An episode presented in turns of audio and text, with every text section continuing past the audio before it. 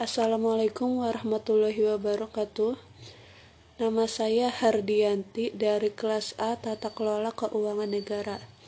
Di sini saya akan menjelaskan pengelolaan keuangan negara. Pengelolaan keuangan negara adalah kegiatan secara keseluruhan yang meliputi beberapa tahap dan prosesnya, seperti meliputi tahap perencanaan, tahap pelaksanaan, pertanggungjawaban, pelaporan, hingga perihal pengawasan keuangan negara.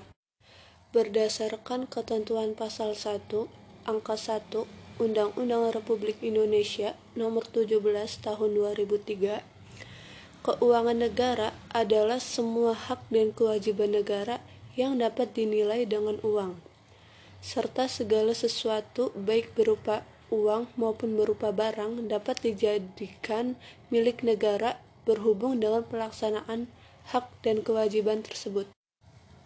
Keuangan negara merupakan komponen yang amat penting dalam penyelenggaraan negara. Proses pembangunan tidak akan berjalan dengan lancar apabila keuangan negara tidak stabil atau terganggu. Sumber keuangan negara tidak selamanya memberikan hasil yang optimal. Oleh karena itu, diperlukan tindakan yang amat bijak dalam menggunakan keuangan negara. Dengan kata lain, pengelolaan keuangan negara harus benar-benar efektif dan efisien, sehingga program pembangunan dapat dilaksanakan sesuai dengan rencana. Berdasarkan ketentuan Undang-Undang Republik Indonesia Nomor 17 tahun 2003 tentang keuangan negara, terutama pasal 6 ayat 1 disebutkan bahwa Presiden selaku kepala pemerintahan memegang kekuasaan pengelolaan keuangan negara sebagai bagian dari kekuasaan pemerintah. Ketentuan pasal tersebut menunjukkan bahwa Presiden Indonesia bertanggung jawab atas kegiatan pengelolaan keuangan negara yang dilakukan untuk mencapai tujuan negara. Dalam pasal 6 ayat 2 Undang-Undang Republik Indonesia Nomor 17 Tahun 2003 tentang keuangan negara diuraikan bahwa kekuasaan sebagaimana dimaksud dalam ayat 1. Yang pertama, dikuasakan kepada Menteri Keuangan selaku pengelola fiskal dan wakil presiden dalam kepemilikan kekayaan negara yang dipisahkan.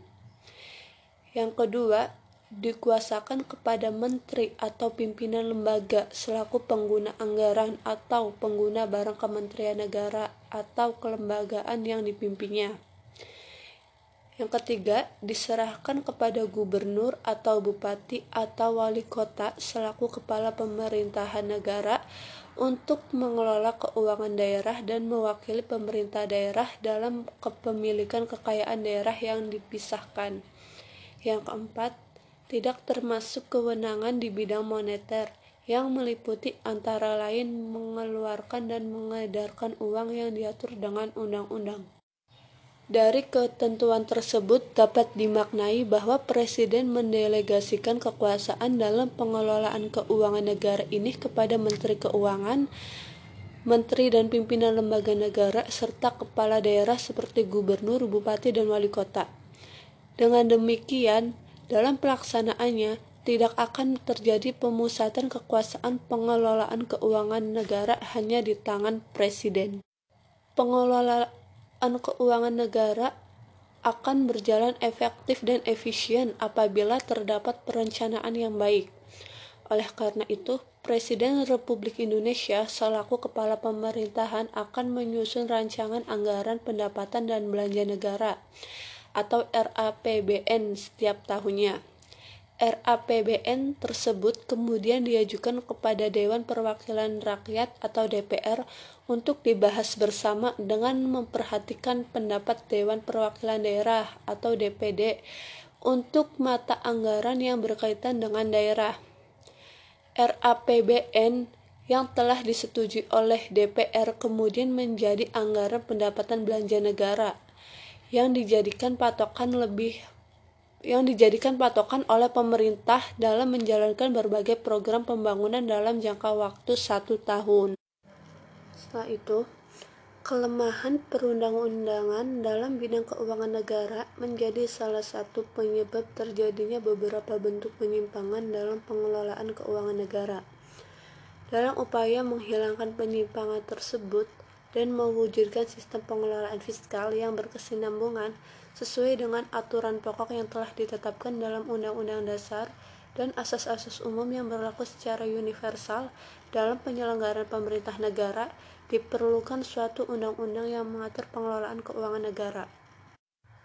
Undang-Undang Nomor 17 Tahun 2003 tentang Keuangan Negara disahkan Dewan Perwakilan Rakyat Republik Indonesia atau DPR pada tanggal 5 Maret 2003 tanpa ditandatangani Presiden, Undang-Undang Nomor 17 Tahun 2003 tentang Keuangan Negara tetap berlaku dan diundangkan oleh Sekretaris Negara Republik Indonesia. Latar belakang pertimbangan dalam Undang-Undang Nomor 17 Tahun 2003 tentang Keuangan Negara adalah a. bahwa penyelenggaraan pemerintah negara untuk mewujudkan tujuan bernegara menimbulkan hak dan kewajiban negara yang dapat dinilai dengan uang. Yang B bahwa pengelolaan hak dan kewajiban negara sebagaimana dimaksud pada huruf A telah diatur dalam bab 8 Undang-Undang Dasar 1945. C. Bahwa pasal 23C bab 8 Undang-Undang Dasar 1945 mengamanatkan hal-hal lain mengenai keuangan negara diatur dengan undang-undang. D. Bahwa berdasarkan pertimbangan sebagaimana dimaksud pada huruf A, huruf B, dan huruf C, perlu dibentuk undang-undang tentang keuangan negara. Dasar Hukum Undang-Undang Nomor 17 Tahun 2003 tentang Keuangan Negara adalah Pasal 4, Pasal 5 ayat 1, Pasal 11 ayat 2, Pasal 17, Pasal 18, Pasal 18A, Pasal 20, pasal 20A, pasal 21, pasal 22D, pasal 23, pasal 23A, pasal 23B, pasal 23C, pasal 23D, pasal 23E, pasal 33 ayat 2, ayat 3 dan ayat 4 Undang-Undang Dasar 1945 sebagaimana telah diubah dengan perubahan keempat Undang-Undang Dasar 1945. Setelah itu, peran Bank Indonesia sebagai bank sentral negara.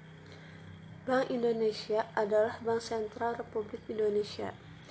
Bank sentral adalah pembina dan pengawasan bank Bank Sentral mempunyai wewenang memberi atau mengajukan rekomendasi pemberian izin usaha kepada bank. Selain itu juga, Bank Sentral mempunyai wewenang mengatur, mengawasi, mengenakan sanksi kepada bank.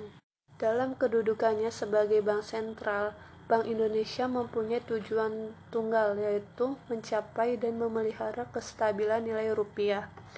Kestabilan nilai rupiah ini mengandung dua aspek, yaitu kestabilan nilai mata uang terhadap barang dan jasa, serta kestabilan terhadap mata uang negara lain.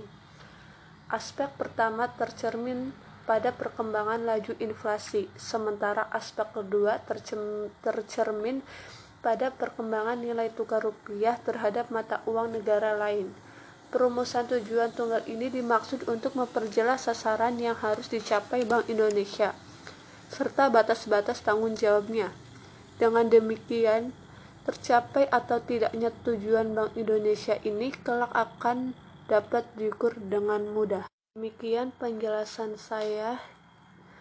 Terima kasih, kurang lebihnya mohon maaf. Wassalamualaikum warahmatullahi wabarakatuh.